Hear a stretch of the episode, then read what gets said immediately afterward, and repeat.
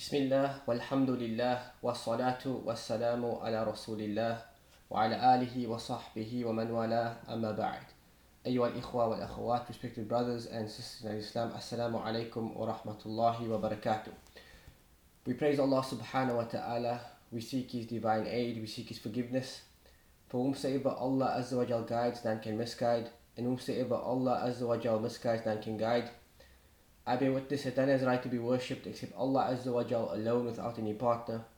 And I testify that the Prophet Muhammad والسلام, is his final prophet and messenger. As I proceed, inshallah, we commence our class titled The Beneficial Means to Leading a Happy Life, based upon a risala, a very, very short treatise by a great scholar of Islam, Sheikh Abdul Rahman ibn Nasir as-Sa'di, rahimahullah ta'ala who lived in the past century of Al-Islam, in the 14th century, rahimahullah ta'ala. And we mentioned that this work originally was based upon a work authored by an American author by the name of Dale Carnegie. And the book was translated into Arabic, and the book was titled Da'il Qalq Wabda'il Haya. Uh, stop worrying and start living. And so Sheikh Abdul Rahman ibn Nasir al-Sa'di, he came across this book and he mentioned the story and he felt that this book required an Islamic spin to it. It required to be put into perspective from the view of Iman. And so Sheikh Abdul Rahman ibn Nasir al-Sa'di, he penned this very, very short but powerful treatise based upon how a person can use practical means within his deen to achieve happiness in this life, but more so in the next. And so we mentioned that Sheikh Abdul Rahman ibn Nasir Sa'di he summarizes for us and he says that happiness can be obtained by one of three ways. That there are three main ways of obtaining happiness. And the first method it is by way of the deen of Allah subhanahu wa ta'ala. That the deen of Allah azza wa jal, it has a lot to say about well-being. It has a lot to say about how we achieve happiness and it has a lot to say about how we go about achieving this happiness through the medium of deen. And for a Muslim, this is the foundation of all happiness. The second method he mentions to us how a person goes about achieving happiness is uh, by natural means, meaning the person's nature, as we have explained, is easygoing, that his fitra is such, his natural innate makeup is such that he's an easygoing person and he's a joyful person. And the third way a person goes about achieving happiness is through asbab al-amaliyah, means which are practical, meaning a person can learn these means and he can implement it and he can achieve happiness by way of these means. And so a believer as default should be the most happy because the believer is the one who has access to all three of these mediums. He has access to all three of these pathways of obtaining happiness. So naturally, believers should be more happy. And so Sheikh Abdul Rahman ibn Nasir al-Sa'di, he mentions chapter 1. The greatest and fundamental means of achieving a good life is Iman, certain belief, wa amal salih and good deeds. That this is really the basis for a Muslim how he goes about achieving a happy life. It is through Iman and through righteous deeds. Through Iman and righteous deeds. And Shaykh Abdul Rahman quotes the verse in Surah Al-Nahl, verse 97, to prove this fact. That the person who possesses Iman, and this Iman gives rise to good deeds, Allah Azza wa Jal will give these people a happy life. And he quotes the verse wherein Allah Azza wa Jal mentions بعد أن أعوذ بالله من الشيطان الرجيم. بسم الله الرحمن الرحيم. من عمل صالحا من ذكر أو أنثى وهو مؤمن فلنحيينه حياة طيبة وَلَنَجْزِيَنَّهُمْ أَجْرَهُمْ بِأَحْسَنِ مَا كَانُوا يَعْمَلُونَ.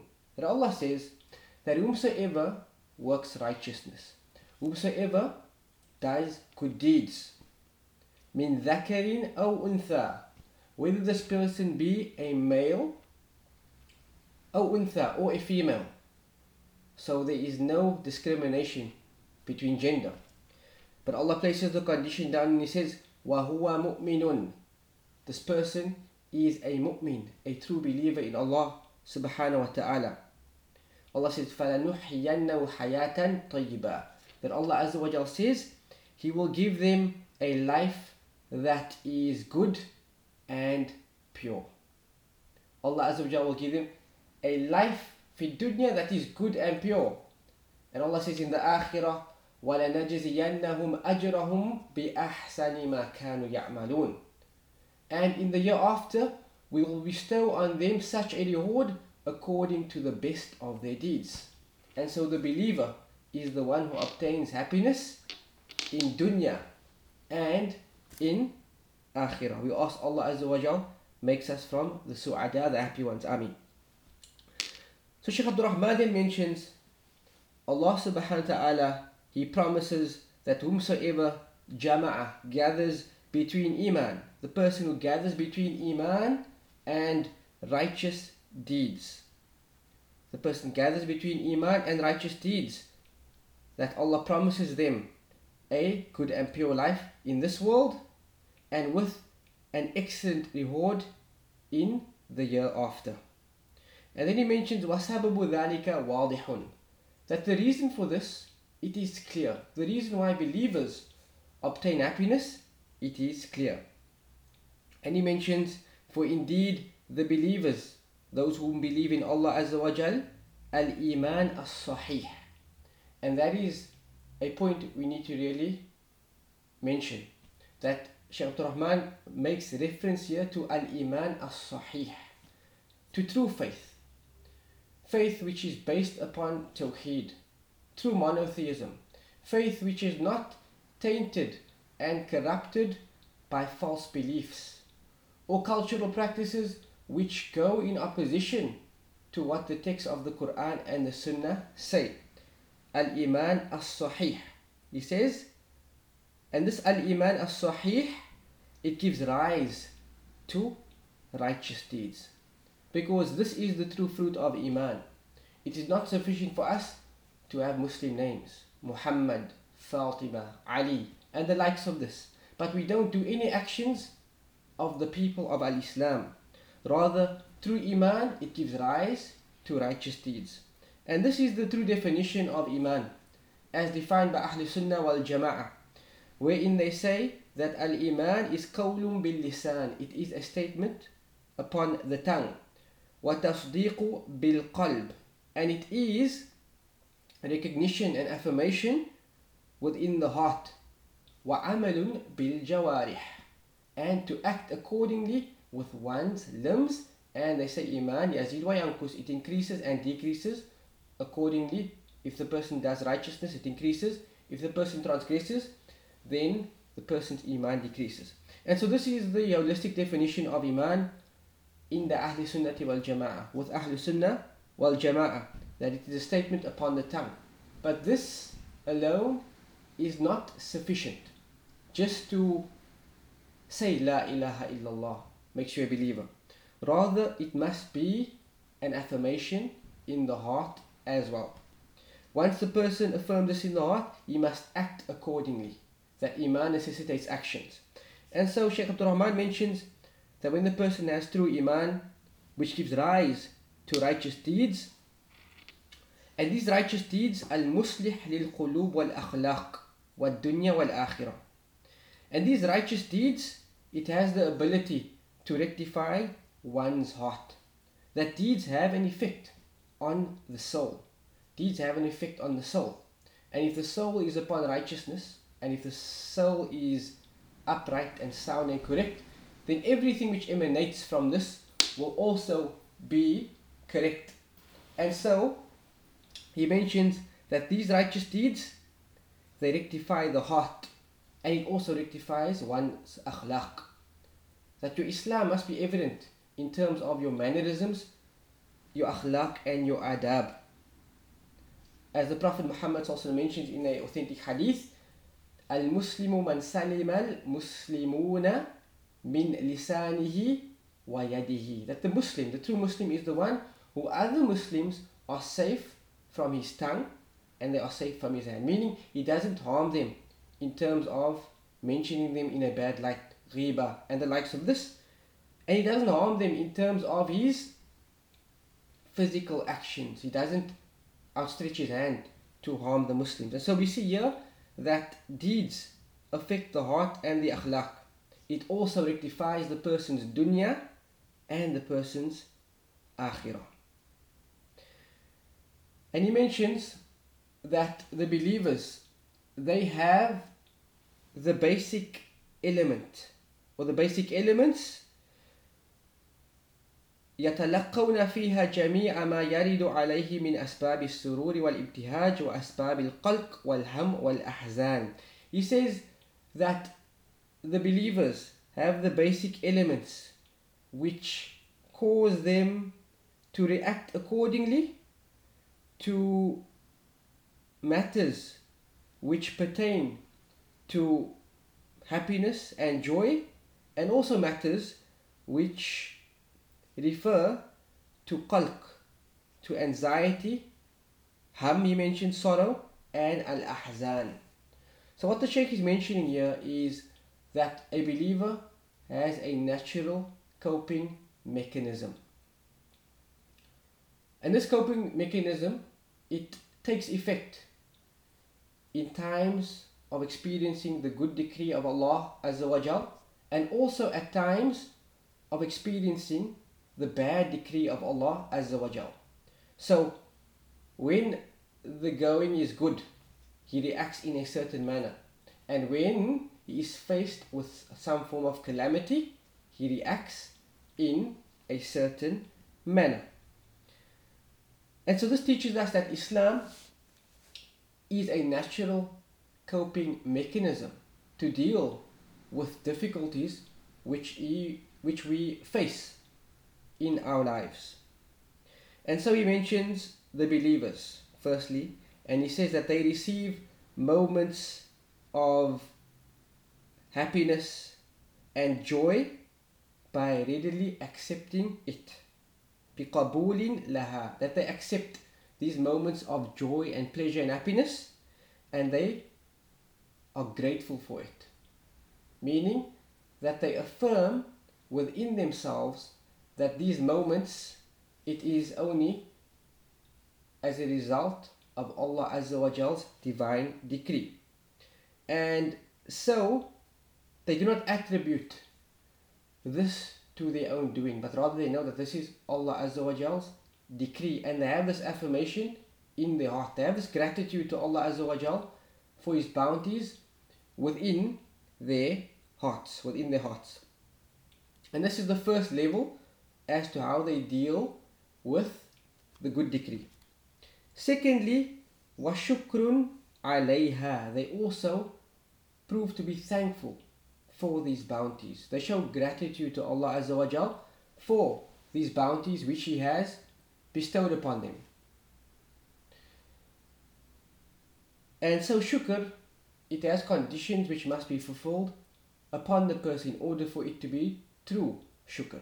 And the first is that they have this affirmation that whatever bounty they experience, it is from Allah subhanahu wa ta'ala. And it is not as a result of their own doing, of their physical ability or their mental capacity. They don't feel that they have a good life um, because of their own physical doing. But the believer attributes this good to Allah subhanahu wa ta'ala.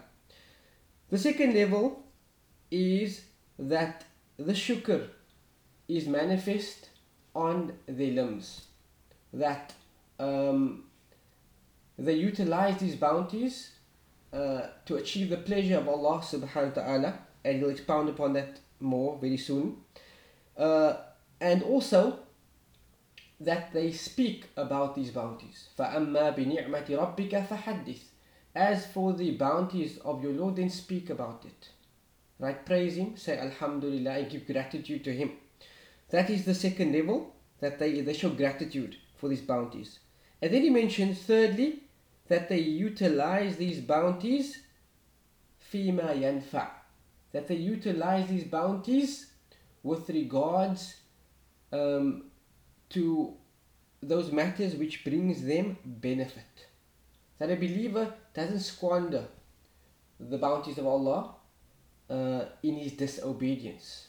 Allah confers upon you wealth, you spend it upon haram. Now, the believer, Allah gives you wealth, you firstly spend that wealth upon those whom it is obligatory upon you to spend, your wife and your kids, nafaqa. And then you spend upon those whom are destitute, and that is a sadaqah. And you also give the due charity which is wajib upon you, your zakat. And so the person utilizes wealth in this manner, the true believer. Likewise, if Allah Azza bestows upon you righteous kids, or He bestows upon you children, you raise these kids according to sound tarbiyah, sound Islamic education and cultivation. That you raise them upon sound tarbiyah. This is utilizing the bounty which Allah gives you um, in that which brings benefit, further benefit to you in dunya and akhirah. And so he mentions that when they utilize these bounties in this manner, أحدث لهم من الابتهاج بها then additional joy um, comes about as a result of this. And this is something which we experience when you do a righteous deed and you do it for the sake of Allah. We find that within our hearts we have additional joy due to that righteous deed. Due to that righteous deed, we experience additional joy. They also have a tom, as the Sheikh mentions, وَالطَّمْ فِي بَقَائِهَا وَبَرَكَاتِهَا And they are also desirous that these bounties uh, remain with them and the bounties, the blessings of these bounties are increased. And they also expect from Allah Azza wa Jal the reward of those who are shakirin. They expect from Allah Azza wa Jal the reward of those whom show gratitude to Allah Azza wa Jal. As Allah says, وَلَئِن شَكَرْتُمْ لَأَزِيدَنَّكُمْ That if you give gratitude to me and you prove to be thankful to me, لَأَزِيدَنَّكُمْ I will increase you in these bounties. And so giving gratitude to Allah Azza wa Jal for His bounties which He bestows upon us, that actually guarantees that these bounties remain with us. That we know that this is not truly within our capability to ensure that we are always in a state of afia, that we are always in a state of good health, that we always have enough wealth to take care of our needs, and that we have goodness in the life of this world. It's not really within our grasp to decide that, but we know it lies in the hands of Allah. And so, by giving gratitude for these bounties, uh, we expect from Allah Azza wa Jal the reward of the shakirin. And the reward of the shakirin is if you are grateful, Allah increases you in those bounties. They also experience um, great affairs, um, which goodness and blessings uh, come about as a result of them approaching the good decree of Allah Azza wa Jal in this manner. That the fruits which they experience because of the gratitude which they show to Allah subhanahu wa ta'ala it is greater than the actual bounty which they were given by Allah subhanahu wa ta'ala. And so um, the additional joy which they experience as a result of their good deeds it in fact is greater than actual the actual good deed that they do and um, this is the believer uh, when he receives these situations in this manner, as Shaykh Abdul Rahman ibn Nasir as-Sa'idi mentions, this is the fruits which they experience as a result of their reaction to the good decree of Allah subhanahu wa ta'ala. And this brings us to a statement of the Salaf From amongst the scholars of the Salaf, uh, one of them mentioned the righteous predecessors they mentioned, لو يعلم الملوك وأبناء الملوك ما نحن فيه من السعادة لجالدون عليها بالسيوف. They said that had the kings and the sons of the kings known what we are experiencing in the life of this world of happiness, لجالدون عليها بالسيوف. Then he said they would have fought us with the sword. Why they would have fought us with the sword? To obtain this happiness. And so what is the happiness they are talking about here?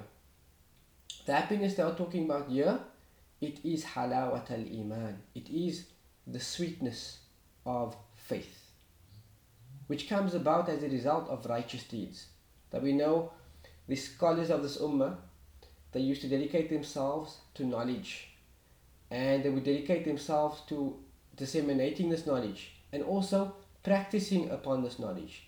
And as a result of this, Allah Azza wa Jal gives them the sweetness of faith, which is experience, which is an experience which cannot really be explained except for the one whom Allah Azza wa Jal has granted the sensation and this feeling, which shows us that true happiness it lies in the religion of Allah. It lies in Iman and it lies in good deeds. Many of us we think that happiness lies in material wealth and material well-being.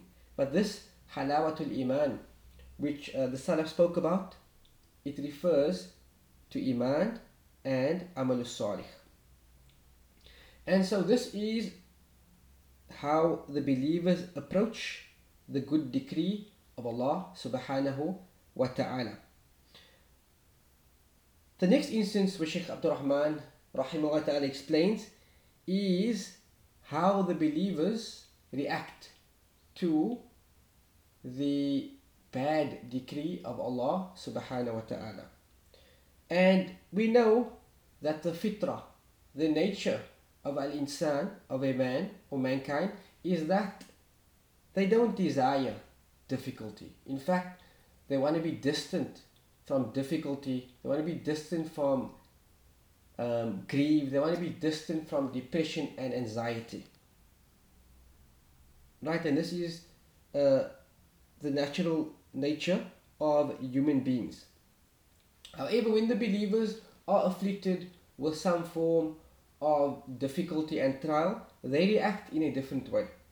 And so he mentions وَيَتَلَقَّوْنَ الْمَكَارِ وَالْمَضَارِ that they receive moments of difficulty and moments which are harmful and moments of grief and moments of sorrow بالمقاومة لما يمكنهم مقاومته that they receive these difficult situations um, by resisting what they are able to resist by resisting what they are able to resist and this shows us that a believer is proactive that when he um, is faced and afflicted with a difficulty, he approaches it in a different manner.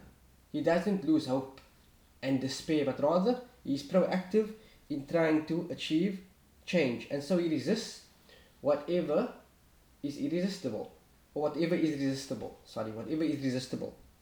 And that means that if you know that pursuing a certain path will bring you difficulty, and pursuing a certain path will give you grief and pursuing a certain path will give you sorrow, then naturally you should avoid it. Naturally, you should avoid it. And so, this is the first level as to how they go about approaching difficult situations. If this is not possible, he mentions وَتَخْفِيفُ مَا يُمْكِنُهُمْ تَخْفِيفُهُ And they try to lighten whatever could be lightened whatever is in your capability of creating ease for yourself, then you take towards those means. You take towards those means. And we'll get to that inshallah when Shaykh Abdul Rahman deals with that segment. Um, how righteous deeds has an effect on lifting grief and sorrow. And so they, they lighten whatever can, could be lightened. And if this is not possible, the third level he mentions والصبر الجميل لما ليس لهم عند عنه بد if this is um, not possible for them to achieve to lighten the burden then they have beautiful patience they approach the situation with beautiful patience um, in those matters which they cannot avoid. Those matters which is beyond their capability. Those matters which lies in the hands of Allah subhanahu wa ta'ala then they approach it with beautiful patience. They approach it with beautiful patience.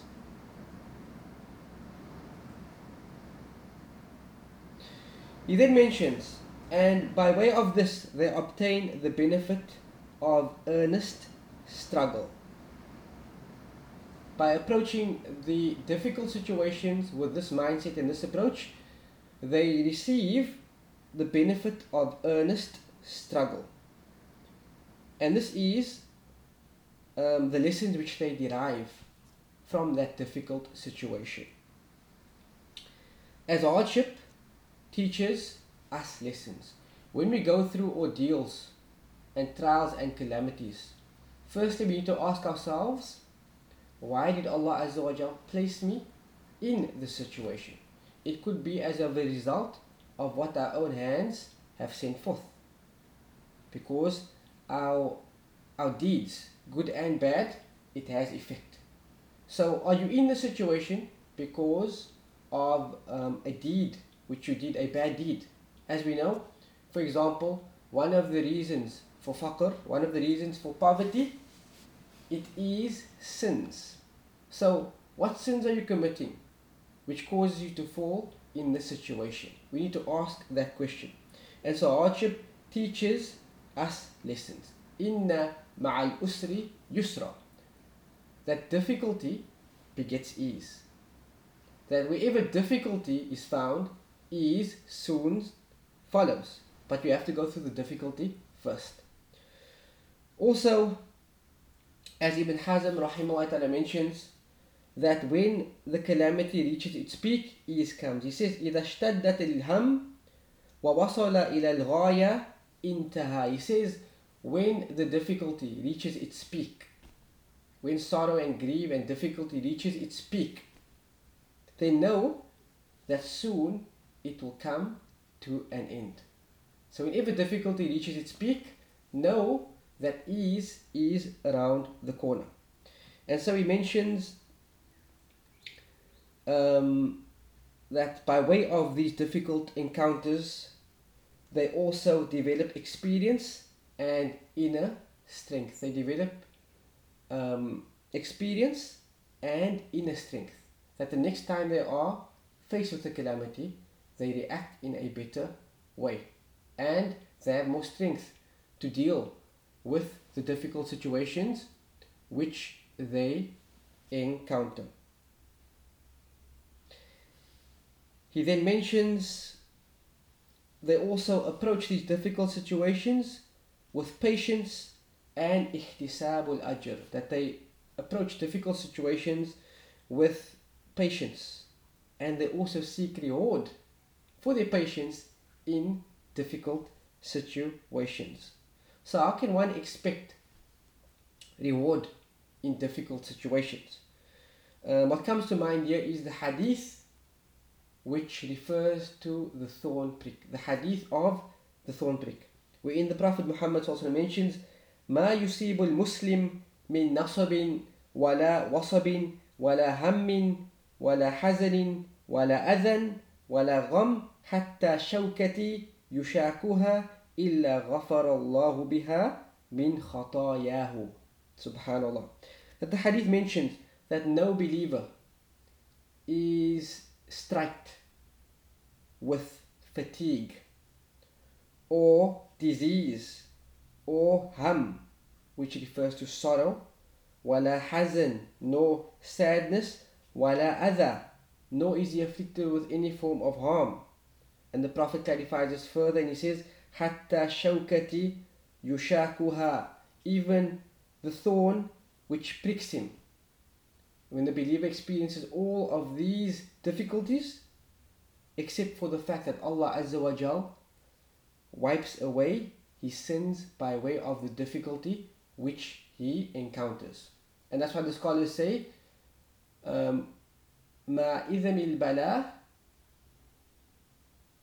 by great difficulty or with great difficulty comes about great reward.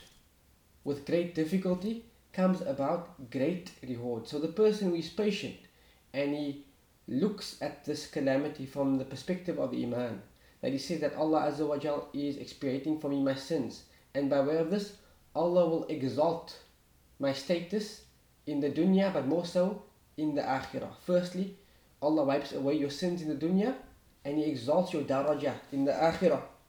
This person is the person who receives reward when going through these difficulty difficulties. And so we see that Islam really is a coping mechanism to deal with calamities and misfortune. And so he mentions that the person who approaches um, calamities in this manner, it causes the difficult situation to be dismal. That all this experience he goes through, and as a result of him approaching this difficult situation in this manner, the benefits which come about as a result of this uh, makes the actual difficulty dismal. And what is exchanged in the place of this difficulty is joy and good hope. And also desiring the good favor of Allah subhanahu wa ta'ala and His rewards. And this once again is for the believer who gathers between Iman and righteous deeds. Both at times of good and at times of experiencing the bad decree of Allah subhanahu wa ta'ala. And he mentions for this a proof wherein the Prophet Muhammad expressed this in the authentic hadith reported in Sahih Muslim wherein the Prophet Muhammad says Ajaban li amri mu'min Amazing is the affair of the believer. Amazing is the affair of the believer. Ajaban li amri mu'min In kullahu khairun. All of his affairs are good. The good times are good and the bad times are good. In asabatu sarra'u shakara fakana khayran lah. If he is afflicted with some form of sarra, some form of joy. And sarra, as the scholars say, ismun jami'un likulli ma yasur. It is a comprehensive term to give given to all those things which causes happiness. So whatever form of happiness the person experiences, shakara fakana khayran lah. And he uh, proves to be thankful for this bounty, then that is good for him. وَإِنْ أَصَابَتُ ضَرَّاءُ صَبَرَ فَكَانَ خَيْرًا لَهُ And if he is afflicted with some form of darra, and once again, the scholars mention that darra is ismun jami'un لِكُلِّ مَا يَدُرُّ It is a comprehensive term given to all those things which which causes harm and the person is patient as we experienced or mentioned previously um, and the person is patient during this uh, calamity then that is also good for him فَكَانَ خَيْرًا لَهُ and the Prophet mentions وَلَيْسَ ذَلِكَ لِأَحَدٍ إِلَّا لِمُؤْمِنٍ and this is for none other than the true believer reported by Muslim.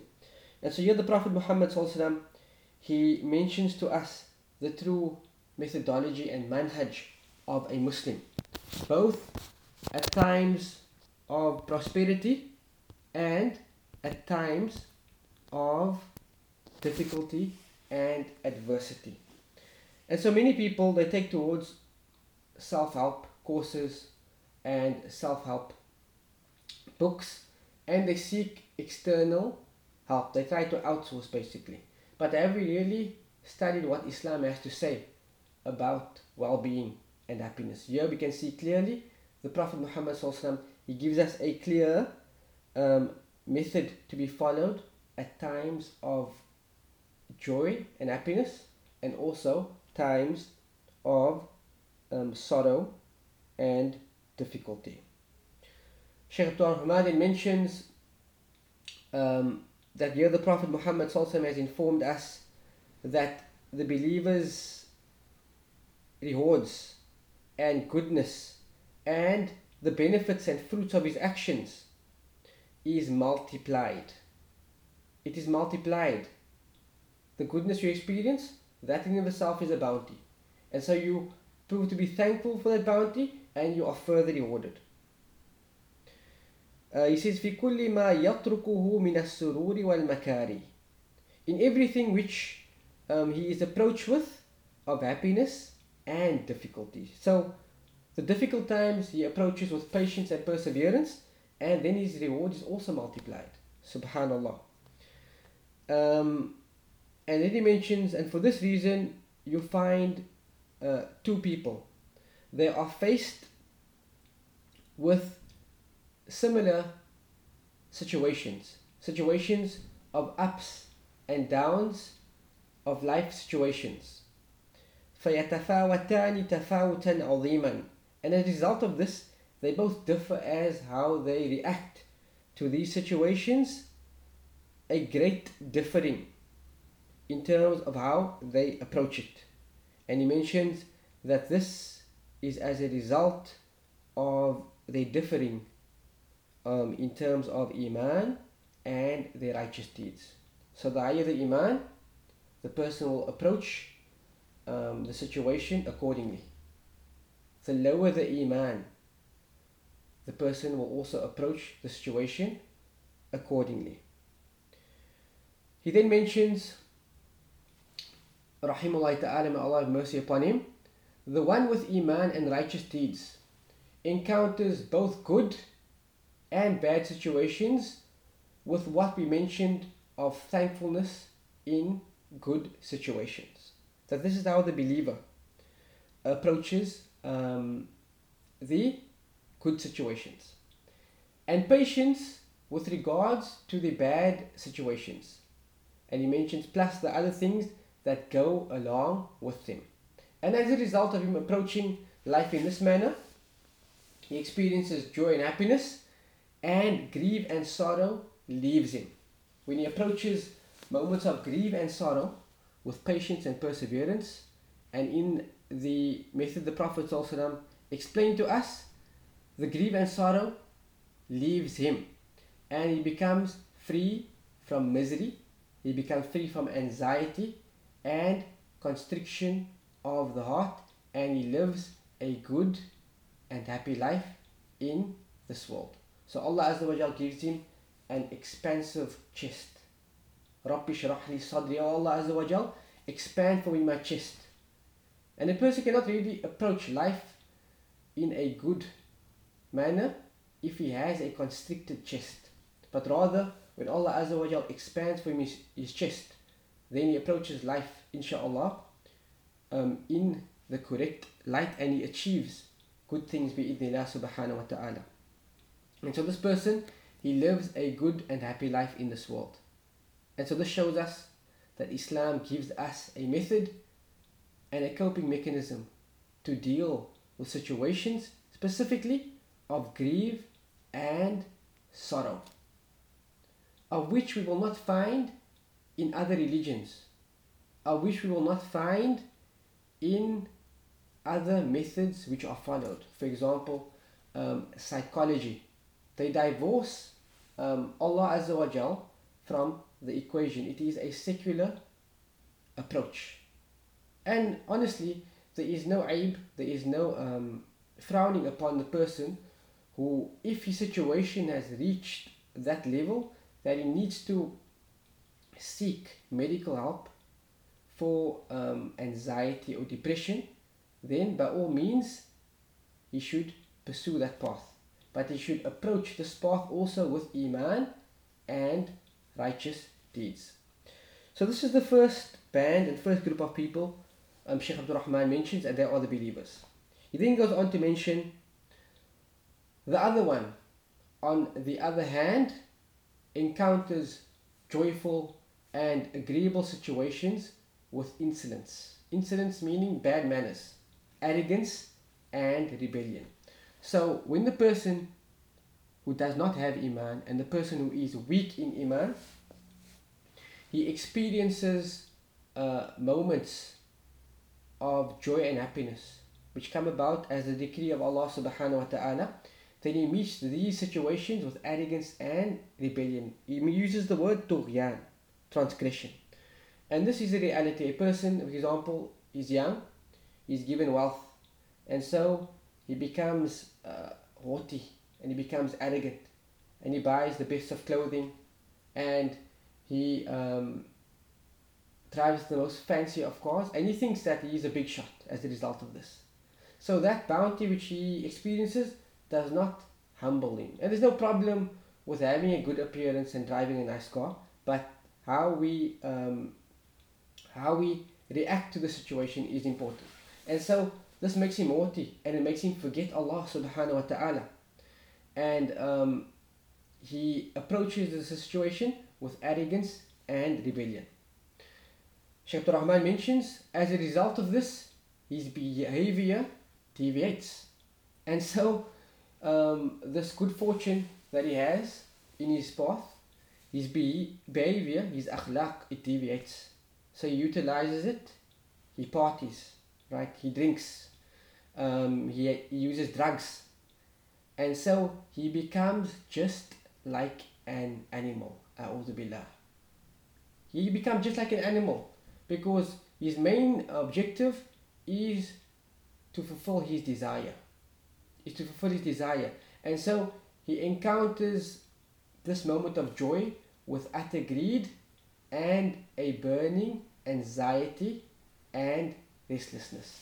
So despite the fact that he is experiencing good fortune and good decree of Allah subhanahu wa ta'ala, he is still in a state of anxiety and restlessness, meaning the heart is not really at ease. And for this reason, um, Sheikh Muhammad um, Ibn Ibrahim Al Hamd, he mentions when explaining this Risala, he says that we should not give um, importance to the madhar, meaning to the outer appearance. Because many a time we look from the outside and we look at people and they seem happy. MashaAllah, Instagram, happy family, right? Happy wife, happy husband, happy kids. But he mentions how many times did they have to take a picture in order to get the perfect picture. And so he says to not give importance to the outer appearance. Because rather true happiness, as-sa'ada al-haqiqiyya fil qalb. He says true happiness is in the heart. True happiness is in the heart. So he says don't be deceived by the outer appearance. And so despite the fact that this person is experiencing good fortune from Allah, he is still um, restless. He is still restless. And despite this, his heart is still not at rest. His heart is still not at rest. And so, um, when you're experiencing good fortune, for example, he fears um, that this money will decrease and this money will go. And he also um, he fears that he will lose his job, and he stresses about these situations. And so he's experiencing good fortune, and he feels um, as if this good fortune will leave him. And so this makes him this makes him restless. This makes him restless. And for this, there's a beautiful hadith wherein the Prophet Muhammad mentions to us um, the two um, different individuals. Um, those people who make uh, the life of this world their highest aspiration, and those who make the hereafter their highest aspiration. And our life deals with them accordingly uh, by the way of the decree of Allah subhanahu wa ta'ala. And the narration intermediately reads as follows the hadith of Anas ibn Malik. He says that the Prophet Muhammad said, من كانت الآخرة همه جعل الله غناه في قلبه وجمع له شمله Subhanallah. He mentions that the Prophet Muhammad said that whosoever makes the hereafter his highest aspiration and his objective جعل الله Allah Azza wa Jal places ghina في قلبه. Allah places independence and happiness and contentment in his heart. وَجَمَعَ لَهُ شَمْلًا And Allah Azza wa Jal gathers his affairs for him. Allah makes all of his affairs easy for him. His marital life is bliss. His job is bliss. Um, his family life is bliss. His interaction with others is bliss. Why? Because he makes the hereafter his highest objective. And this person doesn't have to have the most wealth, but this person um, makes the akhirah his highest objective. And so Allah Azza wa Jalla, as a result of this, gathers his affairs for him. And Allah mentions, وَأَتَتْهُ الدُّنْيَا Or rather the Prophet mentions, وَأَتَتْهُ الدُّنْيَا وَهِيَ رَاغِمَةٌ And the dunya comes to this person while this person is at rest. So this person doesn't make the dunya his highest objective, and the dunya comes to him while he is at rest.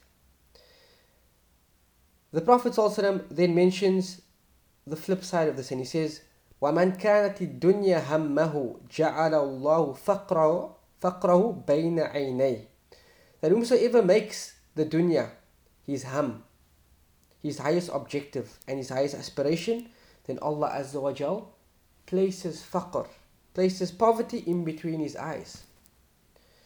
وَفَرَّقَ عَلَيْهِ شَمْلًا And Allah Azza wa Jal disperses his matters for him and makes his affairs difficult for him. وَلَمْ يَأْتِيهِ مِنَ الدُّنْيَا إِلَّا مَا قُدِّرَ لَهُ And he only achieves of the dunya what was written for him. So this person, he makes the dunya his highest aspiration of objective. And despite the fact that he is wealthy, this wealth consumes him. He lies on his mattress at night and all that um, his mind um, revolves around, it is wealth, and I can make more wealth, and I can save this wealth, and I can preserve this wealth. And so, this person, despite the fact he has wealth, he only sees poverty. Allah Azza places poverty in between his eyes, and Allah makes his worldly affairs difficult for him, and he only gets of the dunya that which was decreed for him. And this kind of sums up this individual. And so, despite this, Shaykh Abdul Rahman ibn Nasir al he mentions his heart is still not at rest. And he is restless for several, for several reasons. He is restless out of fear that the good things will vanish, that this good decree, it will leave him. He doesn't accept that this is out of his hands, and he should place his trust in Allah, and so he fears that these good things will vanish. And out of the feeling of anxiety for the struggle to retain them. And anxiety, as um, the doctors define it, it is a worry about the future.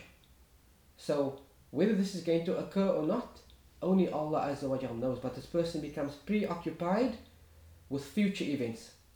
And so, um, he fears that his good things will vanish, despite the fact that he is experiencing good fortune. And out of the feeling of anxiety for the struggle to retain them, he is restless out of the burning urge and desire to acquire more. So his main pursuit is the dunya.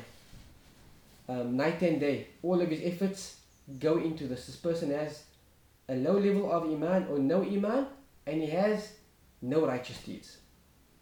Allah musta'an. Because the human self, by its nature, know, knows no limits to what it desires. As the Prophet also mentioned, that um, the son of Adam will never ever be contented, even if he's given great mountains of gold, but nothing will silence him except turab, meaning that only death will satisfy him. He will never be satisfied up until death comes to him, even if he's given a great amount of wealth. And this is for the person who does not have the concept of qana'ah. The person does not have contentment. Because a person can have a little provisions but he, can, he can be contented with, with that which Allah Azza has decreed for him, and he can be the richest man on earth. And so the human self, by its nature, knows no limits to what it desires, and he may acquire them, and he may not. And even if he acquires them, the restlessness which he experiences, still persists, because the circle will repeat itself on him viciously and when he is afflicted with unpleasant things. And so all of this situation which we described previously, it refers to the good decree of Allah. Even though the person doesn't see it as a decree of Allah, this is the good decree of Allah. And this is how he approaches it. He has worry and he has distress and he has anxiety.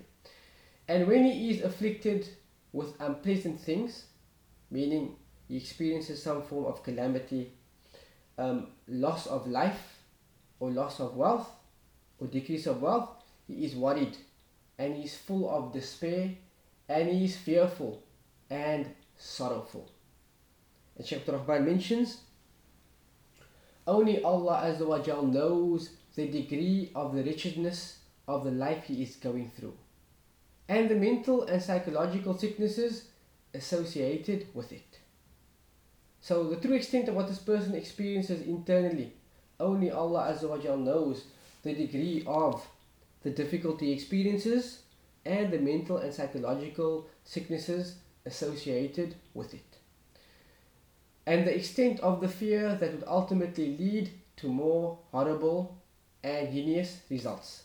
And this is because he neither has any hope of getting a reward nor any patience that will console him and lighten his pains. The person does not have with him the coping mechanisms to deal with these situations which Islam offers. And so Shaykh Abdul Rahman then mentions, and all this is known. All of this is known by way of human experience and interaction. And this is something important uh, that Shaykh Abdul Rahman mentions. Uh, he mentioned that this is known by human experience. And he's saying that human experience is a proof. If it doesn't go against the Quran, doesn't go against the Sunnah, um, then human experience, it is a proof. Um, and most psychologists, they use human experience as a proof. But we said they divorce it from uh, divine revelation. They divorce it from the Quran and the Sunnah. And this is something which he says is human experience. And there are many examples in life of this, which if you reflect upon even one of them and observe through it human experiences, you will definitely see the wide difference between the true believer who is acting in accordance with a certain belief and the person who is unlike him. And this is because the religion of Allah strongly urges contentment with Allah's provision and with whatever He gives His slaves out of His favor and vast generosity. So, what He mentions to us here is that you'll find two individuals. Um, they experience the same situation uh, in terms of calamity and misfortune and trial and tribulation. And the way these two human beings react, it is extremely different. And this is based upon, once again, it is based upon a person's iman and a person's righteous deeds. Person's iman and righteous deeds. And so Sheikh Abdul Rahman mentions, and all this is known from human experience. He then goes on to mention that if the believer is afflicted with illness or poverty or similar tribulations that no individual is free from. And that is a beautiful ibara where he mentions that no individual is free from calamity. The sunnah, the method and the way of Allah subhanahu wa ta'ala is that He has made this dunya a place of test. He has made this dunya a place of test.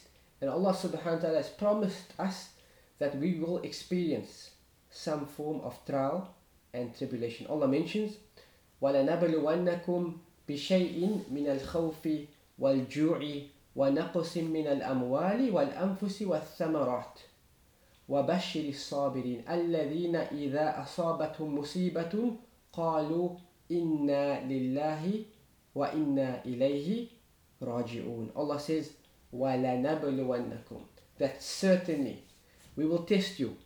بِشَيْءٍ مِنَ الْخَوْفِ With some form of fear. وَالْجُوعِ Some form of hunger. وَنَقْصٍ مِنَ الْأَمْوَالِ We'll also test you with some form of decrease of wealth. وَالْأَنفُسِ The people around you will pass on and you'll be tested by way of this. وَنَقْصِ مِنَ الْأَمْوَالِ وَالْأَنفُسِ وَالثَّمَرَاتِ And we will test you with regards to الثمرات referring to um, that which you harvest and that which you plant like your crops if you are a farmer and some scholars also mention thamarat can refer subhanallah to um, that which comes from your loins meaning your kids that Allah will try you with regards to your kids that they will pass on before you and Allah says وَبَشِّرِ الصَّابِرِينَ and give glad tidings to those whom are patient الَّذِينَ إِذَا أَصَابَتْهُمْ مُصِيبَةٌ That those whom when they are afflicted with a trial and a tribulation and a calamity, they say, Inna lillahi wa inna ilayhi raji'un. They say, Indeed, to Allah subhanahu wa ta'ala uh, do we belong, and to Him is our return. Allah says, Upon those is the salawat of Allah. These people uh, Allah Azza wa mentions them in the company of His noble angels, subhanallah. And He mentions you by name. And upon them is the mercy of Allah subhanahu wa ta'ala for what they experience of difficulty and when they approach it with patience and perseverance. And so he mentions that no individual is free from this. That you might think a person is happy um, on the outside, but internally he's facing some form of difficulty which you are unaware of. However, he is happy and he is contented when he is faced with this. And this is the nature of a believer that when a believer is ill, despite the fact the person, subhanallah, is experiencing the worst of illnesses, they still say Alhamdulillah. They only say words which are pleasing to Allah. And sometimes people like this we know we draw strength from them when we see how patient they are during calamities. Subhanallah, you can find a person, a Muslim, who has been afflicted with cancer and they are in so much pain, but yet they only say that which pleases Allah. And as I'm mentioning this right now, someone comes to mind. May Allah Azza have mercy upon her. Ameen.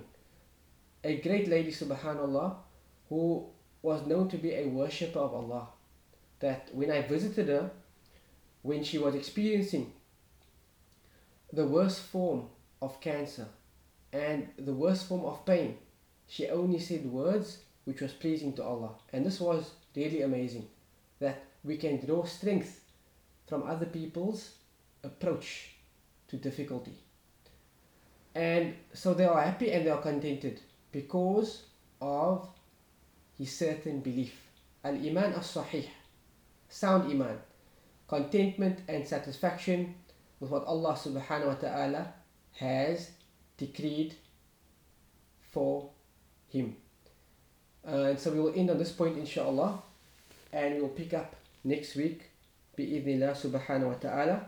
We pray that Allah subhanahu wa ta'ala makes us from the Ahlul Su'ada, that He makes us from the happy ones in the life of this world, but more so in the next and that whenever we experience some form of happiness and joy, we approach it the way Islam wants us to approach it and the way Allah wants us to approach it. And more so when we are trialed with calamities and difficulty, that we meet these calamities with patience and perseverance. Amin ya rabbal alamin. We end upon this note inshallah. سبحانك اللهم وبحمدك أشهد أن لا إله إلا أنت أستغفرك وأتوب إليك والسلام عليكم ورحمة الله تعالى وبركاته